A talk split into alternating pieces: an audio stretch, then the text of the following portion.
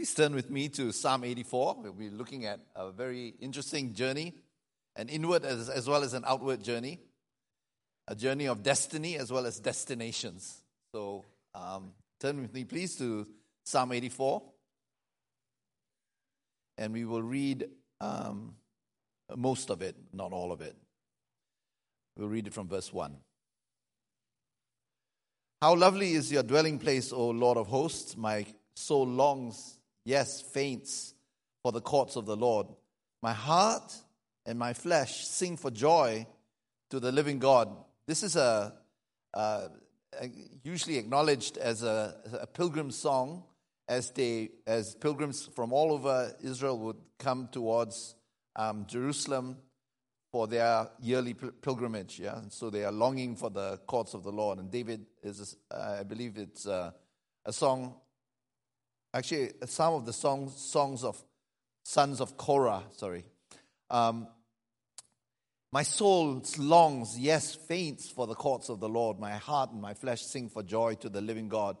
Even the sparrow finds a home, and the swallow a nest for herself, where she may lay her young at your altars, O Lord of hosts, my King and my God. Blessed are those who dwell in your house, ever singing your praise. Blessed are those whose strength is in you, in whose hearts are the highways to Zion. In whose hearts are the highways to Zion. As they pass through the valley of Baca or the valley of tears, they make it a place of springs. And the early rain also covers it with pools. They go from strength to strength. Each one appears before God in Zion. O Lord God of hosts, hear my prayer. Give ear, O God of Jacob. Behold our shield, O God. Look on the face of your anointed. For a day in your courts is better than a thousand elsewhere. I would rather be a doorkeeper in the house of my God than dwell in the tents of wickedness. Let's pray. Lord, we welcome your presence. Speak to us. We thank you that we are sitting in a moment in which you are pouring out your spirit, that heaven is active right now. And we thank you, Lord, that we can detect your activity in the silence of our own stillness. And so we ask you that you would still our hearts and speak to us. We ask you that you would cause us to have the grace of faith to be able to somehow be impacted by your your voice to us. Come and speak to us, we pray. In Jesus' name, amen. Um, how many of you have heard of Glen Campbell? All right, a few of you. I will, we will not mention how old the ones who have. But um, when I was a kid, I, my, my sister bought an LP on Glen Campbell. It, uh, it was titled I Believe, and it was full of Christ, Christian based songs. Glen Campbell ha- came from a Christian family, and he was a Christian. Um, in 19, uh, 20, 2017, he passed away at the age of 81 of Alzheimer's degree, disease. Uh, but one of the most famous songs that he has written is was Rhinestone Cowboy. Yeah, Rhinestone Cowboy. And it's a really interesting uh, journey that um, Glen Cam- Campbell uh, went on, and it's uh, uh, accounted for in a book that his wife Kim Campbell um, wrote about his life and the way in which he passed away as well. It's a very interesting book. But Glen Campbell was a person who, you know, coming from a Christian family, had a dream, and the dream was to be where the lights are shining on him. Yeah, and the Rhinestone Cowboy talks about the path that he took towards his success in life. It was a path in which it was a road of compromising on the ri- on the ri- on the road to his rising. And then he says, But I'm going to be where the lights are shining on me, like a rhinestone cowboy. The whole idea was that um, his path to his um, success and his fame would be marked by a lot of compromises. He knew that in order for him to gain whatever he wanted, he was going to make many compromises. Um, Kim Campbell's book is about the suffering that took place because of these compromises. It's about his alcoholism, his drug addiction, and the devastation that took place in his life that ended up in just tremendous horrors and, and suffering, even in their marriage. They were married for 34 years. And somewhere along the line, in the just horrible, painful tearing apart of their, their lives together, um, Glen Campbell came back to the Lord.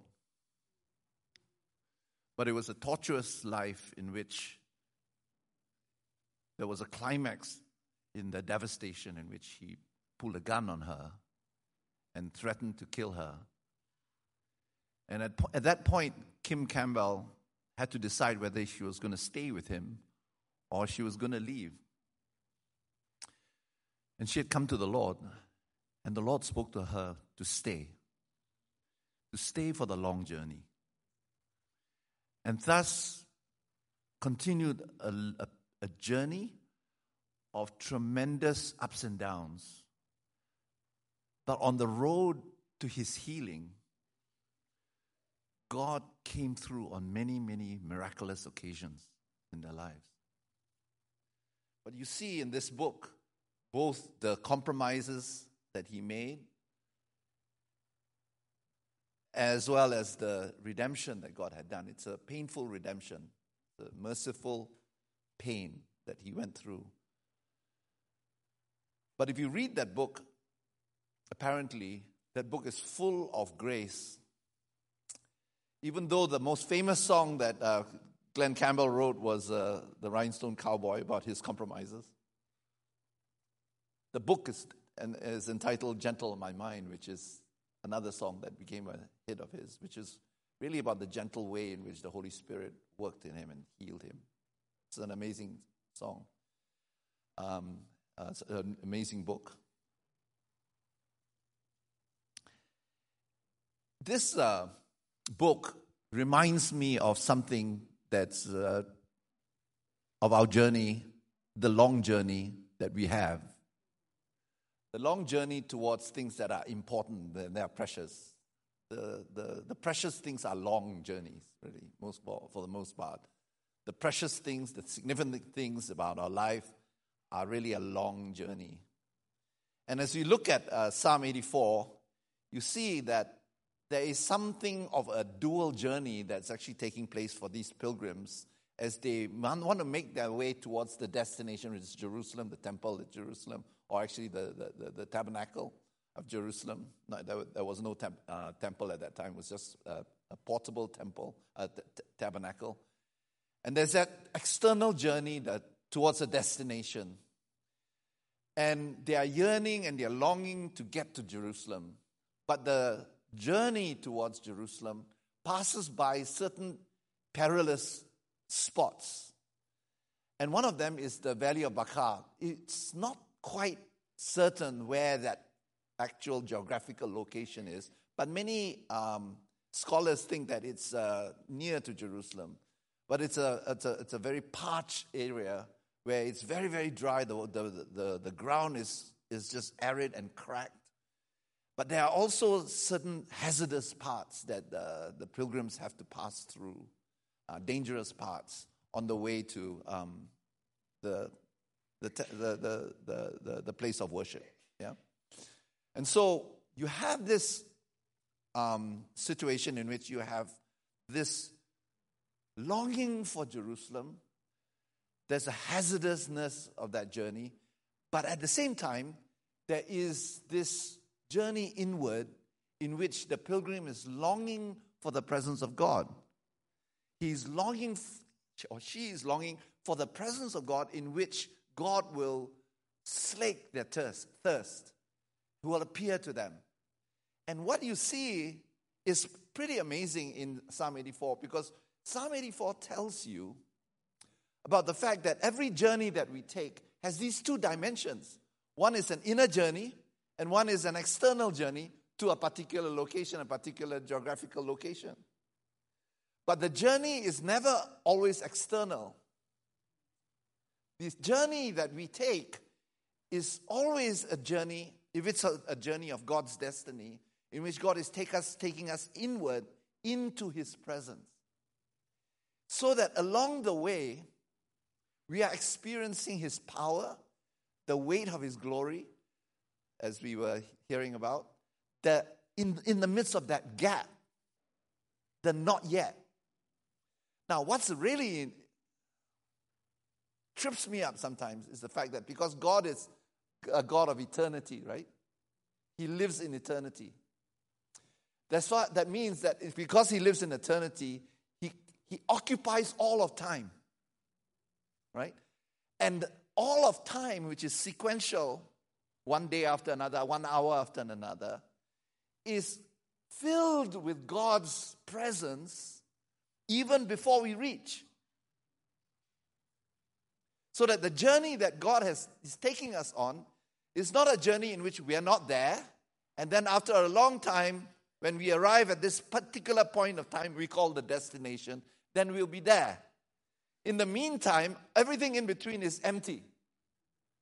Does that make sense? Because God comes from eternity, He transcends time and enters into our present time, so that along the way, even though I haven't reached the road to my horizons, I can experience God filling this arid ground, this valley of tears, with pools, and I can dig wells in which God is present. So much so that a bit of that destination can be experienced along the way. That is what it means to have an eternal God, to live in eternity.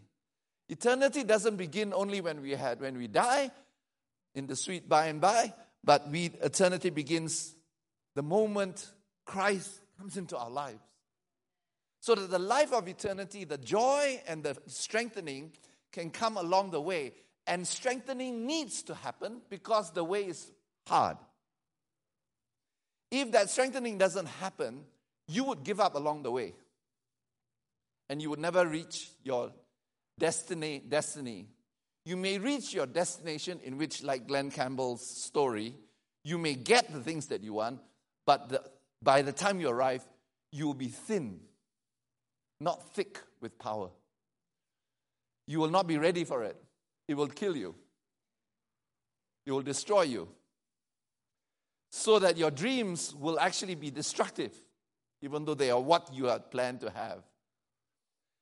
Psalm 84 has to do with the fact that in the inner journey to where God has for us, He doesn't just have destinations for us, in which the things that we want will actually happen, the prayers will be answered.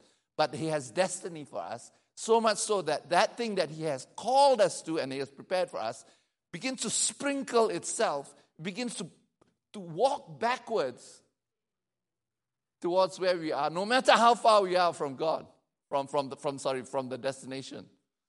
Psalm 84 has to do with the secret of, in the meantime, experiencing God's fulfillment in real time now. Does that make sense? Now, the question is how do we cut a path? How are we going to know that the, journey, the direction, the goals that we have are not going to destroy us? How do we, do we know that the thing we've been seeking for our dreams are not destructive dreams? How do we know that they are this, this things of destiny? How do we know it, especially when our dreams seem to, seem to be torn apart? Look at Joseph's life, right? The coat of many colors, the symbol of his, the, the father's dreams for him. The, the, the coat, uh, which best translated is with sleeves, which, which indicated that he was a person of destiny in the household. How do we actually negotiate that when our dreams are falling apart or they're just fizzling out. What happens? What's there left? I put it to you that with Joseph, as with all of us, when dreams get torn apart and they begin to fade, fade out, that's where destiny arises. Okay, that's where God's thing begins to arise. When we come to an end of ourselves, when all these things begin to experience their denouement, the, the denouement. When that happens, God begins to arise. Amen? Psalm 84 is a mysterious psalm. It's very profound because it tells us that the journey that we're on is not just an external journey, but it's a journey inside, in the, into the interior, where God not only resides in the destination, but He resides in, the, in our heart. And we can find Him. Amen? But let it, let it, let it be understood that this journey that God has, has us on is often difficult. It's difficult. And so we have to have the, our strength in Him. So that what it says in verse 5 Blessed are those whose strength is in you. Amen? In whose hearts are the highways to Zion. When they go through the valley of tears or the valley of Baca, they make it a place of springs. Just stop here for a while. It says, Blessed are those whose strength is in you. Very interesting. Because if the strength is not in God, we would somehow fade out somewhere along, along the way, along the, along the highway. Things are too impossible, things are too difficult, the enemy is too strong. But there are things called highways in the heart. Blessed are those whose strength is in you and in whose heart are the highways to Zion. It's almost as if, if you think of Zion as the place, as the, as the, as the, as the expression of God's fulfillment of his purposes, Zion being the place where God's presence is there, where we are closer to God, where he fulfills his plans for us.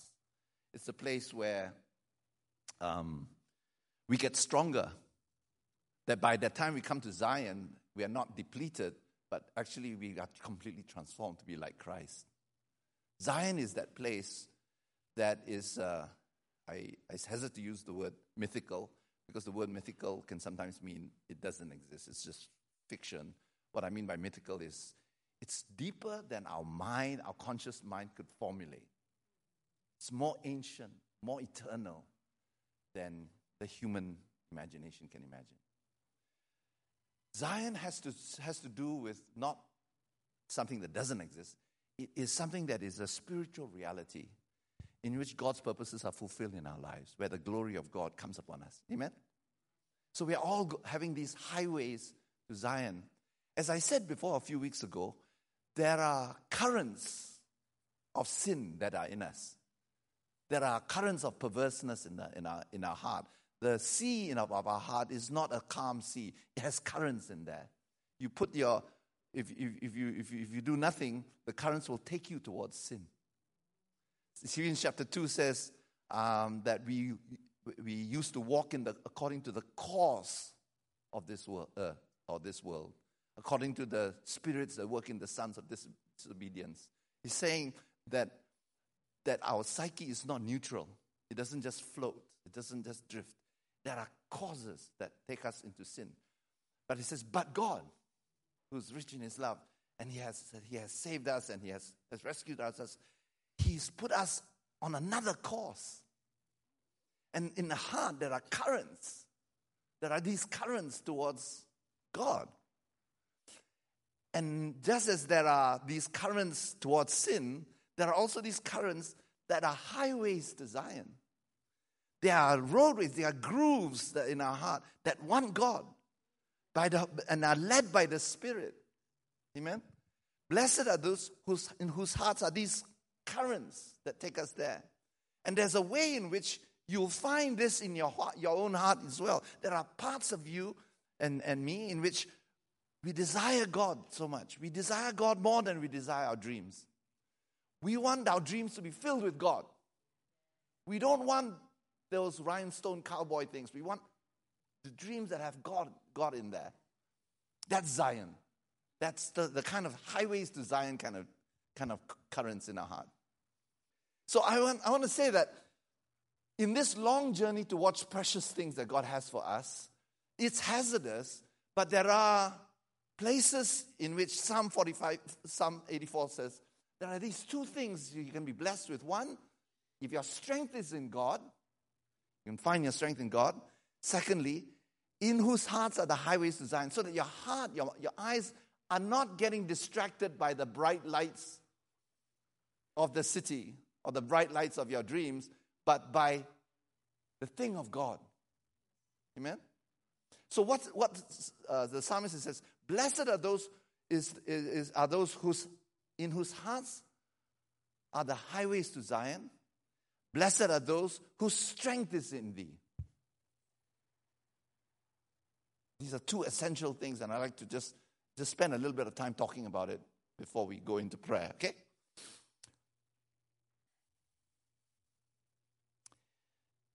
We'll keep our finger there. If you have at least three fingers, you'll have enough fingers, resources to go to the next passage that I was looking for. It's in 1 Kings chapter 19. 1 Kings chapter 19. And I'd like to talk about this strength in God. Um, we were hearing about this nourishment that God has for us. So in 1 Kings chapter 19, Elijah has just defeated the prophets of Baal on Mount Carmel. Okay? He's had a tremendous um, victory, and the rain has started to come. The rain has started to come, the clouds are there, and the outpouring is beginning to come. But before the outpouring comes, comes about, Jezebel hears about it. Okay, she's the um, the the Phoenician princess who married King Ahab of Israel and brought in these Asherahs and Baal idols, and that became the dominant religion in Israel. She hears about the 400 prophets that have been killed, and she says, May that happen to Elijah right now if I'm before I'm done with him, okay? So Elijah panics and after this great victory, he's struck with fear. He's so afraid that he runs for the wilderness. He runs towards the desert and he runs until he's so exhausted and he lies down under a broom tree. I don't know what a broom tree, but he, I guess he got swept away by fear.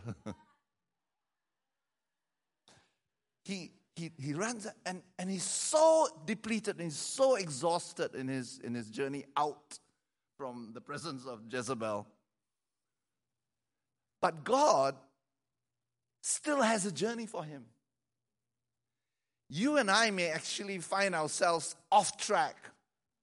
Yeah? And the GPS is saying, go back to the route or whatever. Yeah? and we think we're so off track that we can't get back on again. But God is there for us. Amen? Our off trackness has been already anticipated by God because he, got, he lives from eternity, right? He knew that, where, he, knew, he knew how lost we would be. And sometimes we can arrive at our destination lost. Have you seen that? You got the job, you got the thing that you prayed for, but you're absolutely lost because by the time you arrive there, you don't have the resources for it. You've compromised your, your, your, your spirit so much that you're completely lost. But God knew what was happening with, with, with Elijah. He knew that after this victory, he would be de- depleted and he would go way off course. Yeah, he would go way off course, taken by another current. It's a current of fear. So he comes to, to Elijah through the angel. And so the angel comes to him. Elijah says, It is enough, O Lord. Take me away. Take away my life. I am no better than my fathers. And he says, basically, I've had this victory. This is the climax of my life. This is my life's work. I, I'm, I'm done. I'm done. I just can't do, can't do it anyway. I've come to the high point of my life and I'm done with life. Take me away. And as he lay down, verse 5 of uh, 1 Kings chapter 19, and slept under a broom tree, behold, an angel touched him and said to him, Arise and eat.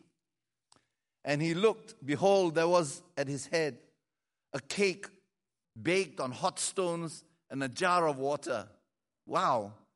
But he's so exhausted that it doesn't move him at all. I mean, imagine an angel comes and brings you something and you're so exhausted, like, go away, I am still sleepy. And he ate and drank and lay down again. And the angel of the Lord came again a second time and touched him and said, Arise and eat, for the journey is too great for you. Wow. He, and so he arose and ate and drank and went in the strength of that food 40 days and 40 nights to Horeb and the Mount of God. I would say that the food that the angel gave to him was the food of heaven, right? It's not just bread, but there was something of an anointing on that food that caused him to have that supernatural strength. But I'm struck by the fact that the angel said, The journey is too great for you. Okay? And that's a sobering under, understanding of the journey that's ahead of us. It is actually too great for us. If you don't realize that, then you will be presumptuous in your, your kind of op- naive optimism to be able to fulfill God's purposes and change the world. Yeah? Change the world. Actually, the angel says, the journey is too great for you. And you need to eat. And you need to be nourished. And you need to have your strength come from a different source. And so, in this journey that is too great for us, all of us, I want to put it to you that there is nourishment for all of us. Yeah? So, the, the, the psalmist says, Blessed are those whose strength is in you. Their strengthens in you. Now, so how do I apply this? What does it mean to say that my strength is in God?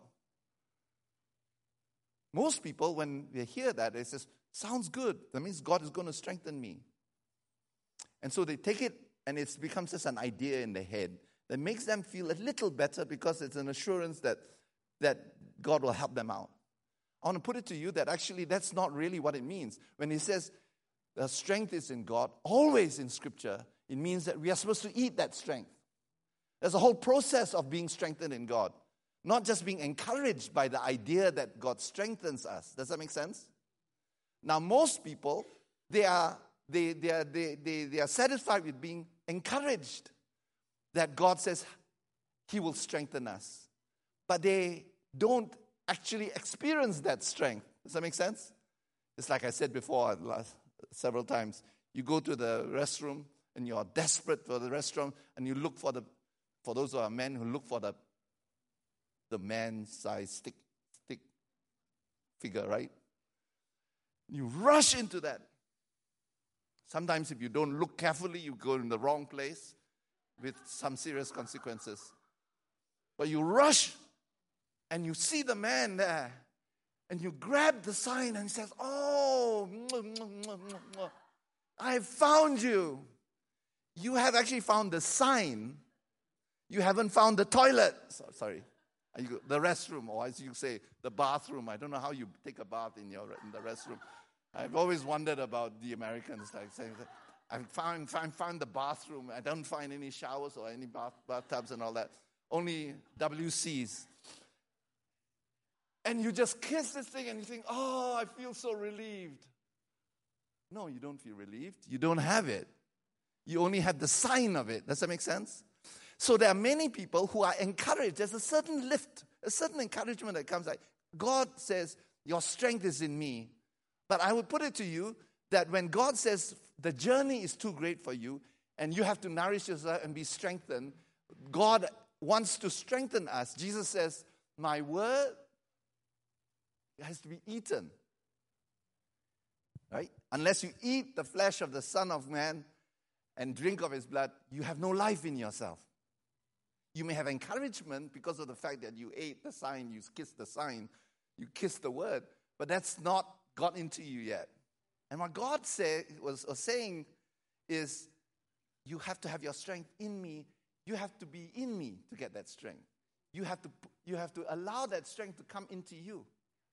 Now, I've not heard a lot of Christians talking about how that actually happens. They just, most, of, most people just says, I'm encouraged by the fact that, oh, okay, I don't have to depend upon myself, I depend upon God. No, I think there's a lot more to it than that. When we had communion, what we were saying is that we're going to take into us the flesh and the blood of Christ. Uh, when we mentioned the supernatural kavod of, of, of God in us. That's what we were hearing. There is a way in which that has to come in. And how does that actually happen? That is the thing that I found that most Christians just don't talk about, right? How to actually practically actually eat the, the, the, the, the, flesh of the Son of God. How do I actually get strength? Because that is going to be crucial. If it is important for it was important for the angel that Elisha, Elijah got, got up twice and ate that thing, it's important for us to know how to get that strength. Amen? As we wait upon God, Isaiah 40 says, we will renew our strength as we wait upon Him. And I want to put it to you that actually Psalm 80, 84 has to do with the fact that on the way to the, our destiny, God calls us to be people who are seekers of Him so that in the heart, the heart always seeking for God. It's a highway towards Zion, always facing Zion, not facing the, the, the, the city, not facing our dreams, but facing God. Amen? When you set your heart towards Him, you're looking for Him. You may not see Him, but your heart is orientated towards Him. You're constantly calling out for Him. Um, the psalmist in Psalm, Psalm 25 and so many other places says, Every day, the morning, noon, and night, I, I lift up my voice, my heart towards you to look for you. Amen? And as, as you're doing that, there is a way in which God is shaping our soul, our spirit, so that it would be conduced to hearing the voice of God or seeing Him. We can't help ourselves. All we can do is just orientate our heart towards Him and be mindful of Him. Amen?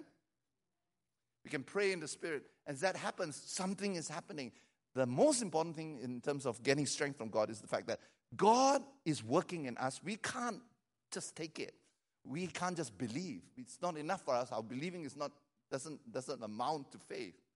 No matter how much I believe, I don't have the substance because faith is the substance of things hoped for. Yeah, the hypostasis. Uh, that's uh, the same word that's used for Jesus um, being of the same substance as the Father. Faith is a substance. Yeah? The faith is a substance. I can believe all I want, but I may not have the substance. Hello? That's why the man, the, the father of the sons of the, of the boy was demon possessed, says, help, uh, help me, I believe. Help my unbelief. Because our belief doesn't amount to substance, doesn't amount to faith. Because when we have faith, there is a substance there. Even a faith, a, great, a faith that's as, as small as a mustard seed can cause mountains to move. Yeah? And I've said, shared before, faith is, has to do with the way in which God's word hits us. It's an apodeixis. It's you are, you, are, you are compelled by it. It's not that you are acting upon the word of God and trying to believe it as much as you can. That would make most of us at uh, disadvantage because we, have, we live in a very faithless society. If it all depends upon my belief, I'm God help God. And God help me. Because my faith doesn't rise up. If the, the, the strength of the chain is in the weakest link, then I'm dead. I'm done. Because if it depends on my faith or my believing, I can't. I, I don't have it enough. There's too much brokenness. There's too much disappointment. Too many images that are strong images of disappointment before. But when but as we wait upon God, as we wait upon God, He has the power by His Spirit to work in our infirmities and cause a reshaping of our hearts. Most of that process is not conscious. Most of it is not felt. But if you can hang with that to wait upon Him, trusting in faith that He will work that work, setting your heart towards Him, He will do the work. At some point, a particle will drop, a crumb will drop. That's what happened with the Syrophoenician woman. All she could see in the, in the natural was nothing. Jesus rebuffing her, uh, just the, the disciples rebuffing her, everyone hostile towards her. All she could do is just stay there, just stay there, just stay there, just stay there. And then Jesus says to her, It's not meat for the dogs to eat, to the, the, the food of the children, correct? And then she says, What does she say? But even the dogs could eat of the crumbs, right? Whoa, isn't that amazing? She caught a crumb. And she saw that if I only have a teaspoon a crumb of your power, it would heal my daughter. The faith comes when we are silent enough and quiet enough and single enough to be able to recognize a crumb. Not when the, the thing is emblazoned upon the sky so that even an idiot can be able to see that God is alive. The ones who have faith, they are quiet enough, they are silent enough, and they are patient enough, and they are desperate enough to wait for that. And they see a little crumb and they grab it. The people, people who have faith can see crumbs. People who have no faith have to see it all emblazoned like, like rockets in the sky. Does that make sense? So, those of you who are wanting faith so that that is provable and you want to see a miracle, that will not allow you to have faith. That, that doesn't create faith. Faith is a process by which God, by His Spirit, makes His word become uh, how many how many billion tons? One billion table, tons in a tablespoon. When we catch that, there is something so powerful that will move the mountains. Amen? Most people don't come to that. They just say, oh, God says, help, uh, your strength is in me. That's good enough. Just kiss the sign of the man. But what God wants to do is to actually take us on this journey in which we will have our strength in Him. You, you want to be able to, to, to, set your heart towards Him and depend upon Him. Not look to other places, not, not look to other strengths. Because other strengths may help, but you don't set your faith upon them. There may be people that God sends to help you. You don't put your faith in them, you put your faith in God. That doesn't mean you don't take their help. You put your faith in God. Amen? There's a difference, a big difference. If you put your help, your faith in that one that God sends to help you, you will not have faith. You'll get help, but not faith. Amen? So that's, there's, there's, a, there's an important thing when, when Jesus, when, when uh, the psalmist says, Blessed is the one whose strength is in you, what he's saying is that you're waiting until your heart is so quieted that in the midst of that jangling, alarming voices that are all over the, thing, the panic that actually causes you just want to run into the wilderness. There's a way in which you're saying, No, I'm going to hang on to God. I'm going to hang on. And so Elijah comes and does that. He hangs on, and then something happens. He goes on this journey for 40, 40 days. And as he goes on that journey for 40 days, he arrives at the mountain of the Lord. Um, and uh, it's, this is in uh, chapter 19. He comes up to a cave, verse 9 in uh, 1 Kings chapter 19, and lodged in it. And behold, the word of the Lord came to him like a particle. What are you doing here, Elijah? He said, I've been very jealous for the Lord, the God of hosts, for the people of Israel have forsaken your covenant, thrown down your altars, and killed your prophets with the sword. And I, even I only, am left, and they seek my life and take it away. Notice the thing about depression. What depression does is that it cancels out every good thing that God's done. When depression comes, you can't remember the miracles that God has done. The miracles don't stand you in good state. There's something about depression and discouragement that has a way of totalizing the picture and sort of sweeping away everything. And so Elijah was actually suffering from that. And then he says, then God says to him, Go out and stand on the mount before the Lord. And behold, the Lord passed by, and a great and strong wind tore the mountains and broke in pieces the rocks before the Lord. But the Lord was not in the wind.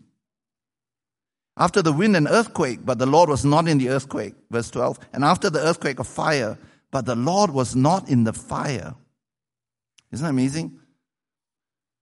But the Lord was not in the fire. And after the fire, the sound of a low whisper. He waited for the sound of the low whisper. He waited for that. It can be also translated a thin silence. It's amazing. The Lord was in the thin silence, or the low whisper, or, the, or in King James Version, are the still small voice. Now, the ones who can wait for that and go past all the earthquakes and all that are the ones who get strengthened. Because the Word of God becomes a substance in us. The Word of God becomes a substance in us. And when it becomes a substance in us, the people who have that, they can recognize the crumb. They can recognize the low silence. This is for the long journey ahead.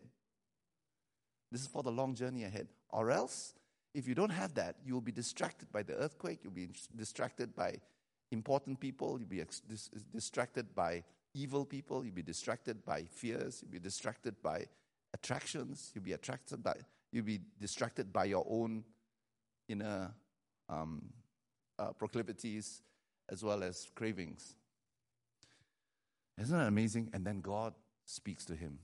And when he was able to hear that still small voice, it says, when Elijah heard it, he wrapped himself in his cloak, the mantle, right? And went out and stood at the entrance of the cave. It was then that he was able to come out and stand right there and face it all. But he was wrapped up by the anointing because the cloak was his mantle. He was wrapped up by the word of God. He was wrapped up by the presence of God. He was wrapped up by that. Everything that he saw, he saw through the word of the Lord. Amen? And that's how God is actually strengthening us. Some of us have a long journey ahead. Your journey may, may be a whole year, and you don't know how, what's going to happen. Your journey may be a journey for your children. Many people um, are just wanting to get the result of their prayers, but their eyes are not towards God. One of the things that I, I, uh, I, I, I, noted very sadly was that um, in both in two of my trips to Perth, I met many Malaysian um, um, people, uh, parents, who left Malaysia because they felt that Malaysia was too unstable to get stability in Australia. They were people who uh, were well qualified and who knew they could make money in Australia. So they went to Perth was the nearest to uh, to Malaysia, and so you have a lot of Malaysians in Perth, lots of Malaysians in Perth, very very successful, but their families are completely devastated. Because what they would do is to make these arrangements to go, go, to, go to Perth, stay there, and then come back once in six months or once in three months. And their kids are just completely, just completely devastated.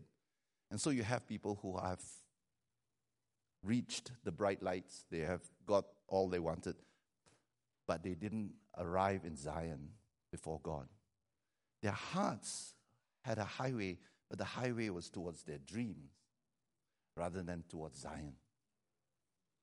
God can inhabit our dreams and turn them upside down, t- t- renovate them, and change them so that they, be, they become God's dreams. But these are people who ex- experience the, the, utter devastation of their children just being completely alienated. I saw case after case after case. And in fact, many scholarly articles have been written in Fuller, Fuller Seminary about this phenomenon in which Christians are going for their the, the, the whatever the, the glory it is that they are looking for, or the fulfillment of their own promises, but at the expense of their kids. Yeah? And so you could actually end up getting the job that you want, um, doing, working really hard, and at the, end, at the end, you've arrived at your destination thin, just thin, not thick with God, the kabod of God, the, the weight of God's glory. And so, may I, may I suggest that actually it is in the places of Baca, the places of weeping, where God is actually taking us from strength to strength. Because whatever happens in Baca is something like this. We come to a place in which we feel dry, we feel empty, and you have to dig a well. And in faith, you have to dig a well where that dry place is. And you find that miraculously as you seek the Lord, and as you dig a well towards God, you're, well, you're, you're waiting upon Him, God causes springs of water to come. Amen. So that Baca is no longer a place of weeping, but it's a place of springs and of outpourings. I believe that God was speaking about that. He was speaking to us today about this. And so I want to put it to you that you may be on your journey towards what God has called you to. And it's funny how God speaks to us his purposes and he puts it in our dreams as well. But he has to be the ultimate, dominant, decisive one in our dreams. He will renovate them, he will change them, and he will strengthen us for that. Amen? In whose hearts are the highways to Zion. We talked about strength in him. The second thing has to do with the fact that our hearts can be highways to, towards Zion. Yeah? The more and more you and I can set our heart towards staying in the groove that God has for us and setting our hearts towards Him, what God will do is that He will conduce us to these highways. These highways become more and more recognized, more and more recognized. They're not random, they're not things that you have to figure out. They are a way in which they kind of they, they, they kind of become a natural flow that God has for us. And I want to put it to you that actually, as we spend more time with God, spend more time in, in our devotional life and our prayer life and our corporate life, what happens is that God is actually doing a work in us to make those grooves clear. There will come a time in which those grooves, those currents, those highways are more strong than the highways towards sin. At first, it seems like the sin part, the sin, sin groove is very strong, and we just can't, can't help ourselves. Then, after a while, it becomes equal. Then, after a while, the groove towards God feels more comfortable. When you get onto the groove towards sin, it feels uncomfortable. Have you ever felt that? Yeah? You're following your own passions, your own desires, it doesn't feel comfortable. Yeah? I, I, know, a, I, I know a guy who is, was in my church, and um, he wanted to stop smoking. And he prayed that God would give him a new groove, right? Because there was something very comforting about, about smoking. You wake up in the morning, your fingers twitching, you got to have it. And after that, then your day can begin. And that's how it was. That was comforting for him. There was a way in which it just seemed impossible for him to have a different groove in which another kind of comfort would happen.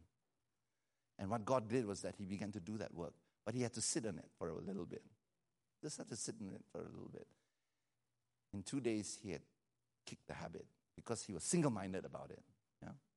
Now, that may not may be the case in every one of our, our, our cases, but there's a way in which God is active in grooving us into His way. Amen.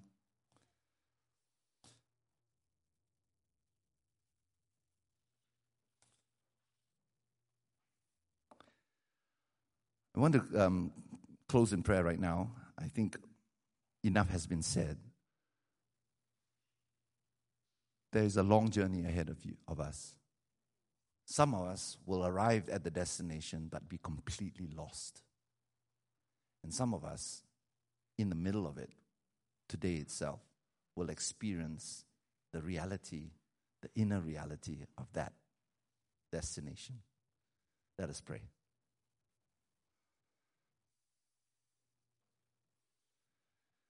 Please bow your heads with me in prayer.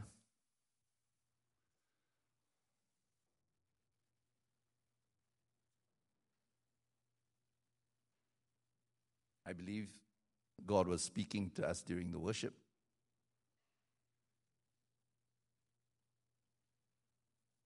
God's pouring out His Spirit. If you don't mind, I if you feel comfortable, just go ahead and just open your hands before the Lord and just receive Him. Let's turn our eyes towards Jesus. He's here, fully present, fully available to us. There are some who are just riddled by fear, anxiety, sorrow, weeping. apprehension of the future. May I say to you that what God has for every one of us is that our highways will arrive before Him in Zion and we will see His face. That whatever fulfillment of our dreams, we will see His face. Whatever fulfillment of our own ambitions, we will see His face. Whatever desires we have, we will see His face first. And everything that will come forth from that will be good. The Word of God is not just a proposition, it is a substance.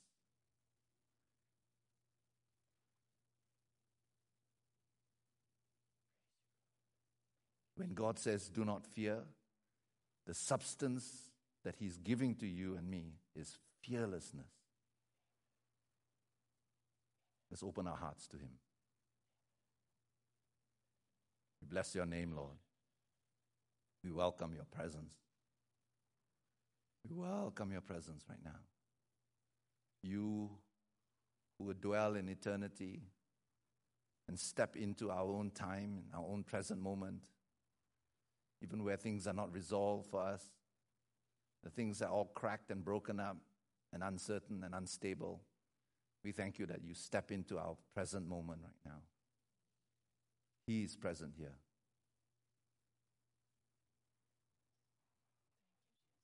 Bless your name.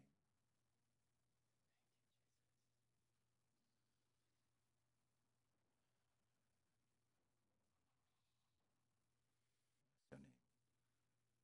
Even in this silence, He is present. Go ahead and turn your head, your eyes towards Him. Turn your eyes upon Jesus.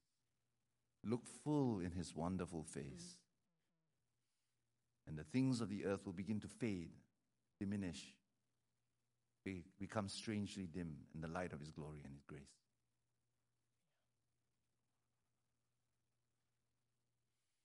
I just thank you, Jesus, that we get to run to you right now. We run to you, to the one that makes these highways, God, in our lives, both externally and internally. Lord, I just thank you right now for those of us who've been experiencing too much weight on our shoulders. That is a sign to us, God, that that uh, we are doing the heavy lifting that you are supposed to be doing, and we are even off. Thank you. Thank you externally, places where we're exhausted, that you're calling us right now back to the throne room, back to the prayer closet, back to face to face so we ask that this week, God, will be filled with many, many interior rooms, God, that we enter into with you in Jesus' name. We book them or want to book them with you right now, yes, Lord God. Amen. We want to book Amen. our morning times with you. And in Jesus' name, we put up the precious blood of Jesus on the outside and we show the enemy, you may not come into our interior room anymore in Jesus' name. We book it right now against every distraction that would begin to lead us away. We book it with you, God. Fight. We thank you you're fighting even as we fight it in Jesus' name.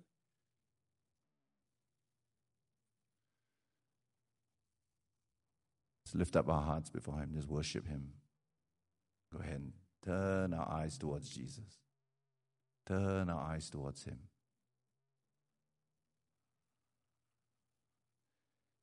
You are Lord.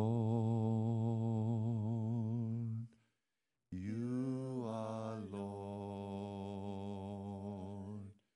You have risen from the dead, and you are Lord.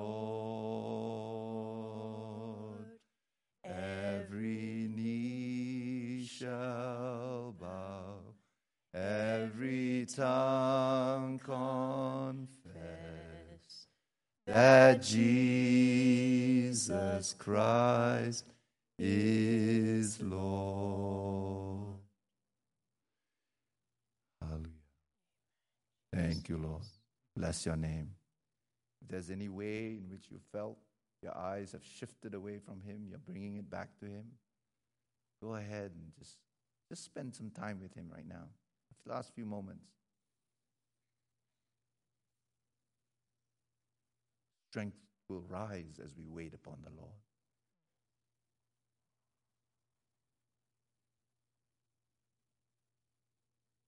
Hallelujah. We bless your name and we thank you for your presence with us. In Jesus' name, amen. Amen.